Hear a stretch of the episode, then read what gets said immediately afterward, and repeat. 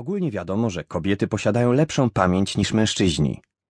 Szczególnie jeśli chodzi o innych ludzi, na przykład o ich byłych. Jest to tak zwana pamięć emocjonalna. Również i mężczyźni posiadają taką pamięć, ale jest ona szersza, a można by powiedzieć, że nawet nieobliczalna. Moja pamięć emocjonalna funkcjonuje w każdym razie wspaniale, jeśli chodzi o moją pierwszą przejażdżkę po ringu. Odbyła się ona przed wieloma tysiącami lat, a jednocześnie tak jakby wczoraj. Wsiadłem któregoś ciepłego kwietniowego poranka do tramwaju, który nie tylko był prawie pusty, ale i również celowo jechał dość powoli, tak abym mógł wszystko, co na zewnątrz mijałem, dobrze utrwalić w pamięci. Jako mieszkaniec bloku wschodniego nie mogłem wyjść z podziwu nie tyle z powodu pięknych, dużych kamienic i pełnych przepychu budowli, co funkcjonujących i wszechobecnych reklam świetlnych. U nas w komunizmie połowa liter była najczęściej popsuta, co doprowadzało nas do nerwicy, ale i robiło z nas pierwszorzędnych specjalistów w rozwiązywaniu krzyżówek. Ponadto rzuciła mi się w oczy czystość. Gdzie nie spojrzeć, nic nie leżało. Nawet żadna przypadkowa chusteczka. Tak jakby przed chwilą ogromny odkurzacz przejechał i wszystko to, co nie było na trwale przymocowane, wchłonął w siebie. Nawet drzewa były proste jak maszty, a gałęzie odstawały od pnia pod kątem prostym, niezgodnie z prawem natury.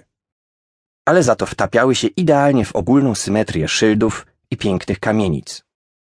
Otrząsnąwszy się po tym szoku, zwróciłem się ku budowli. Jak każdemu z bloku wschodniego, który wtedy wyglądał jak zamaskowany bezdomny, rzucił mi się w oczy natychmiast jeden hotel. Hotel Imperial. Nie był on na moją kieszeń i do tej pory nie jest, gdyż bułeczka w Imperialu kosztowała mniej więcej tyle co diament, a nocleg tyle co prawdziwy Van Gogh. Ale wiedziałem, że kiedyś zatrzymał się tutaj Mark Twain, a pewna holenderska księżniczka zakochała się w piwnicy hotelu. Poza tym za Imperialem znajduje się budynek Musikverein.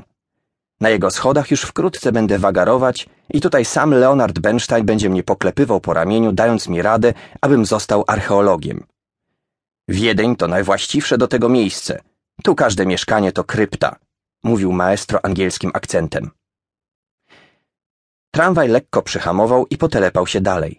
Już niedługo dostrzegłem pierwsze duże centrum handlowe z ogromnym oszklonym wejściem, które się otwierało i zamykało automatycznie. Setki duchowo nieobecnych klientów wielkie drzwi wejściowe wdychały i wydychały. Tak jakby małe części i śrubki były wciągane przez ogromną maszynę, która je przez chwilę rozdrabniała, aby je później znowu wypluć.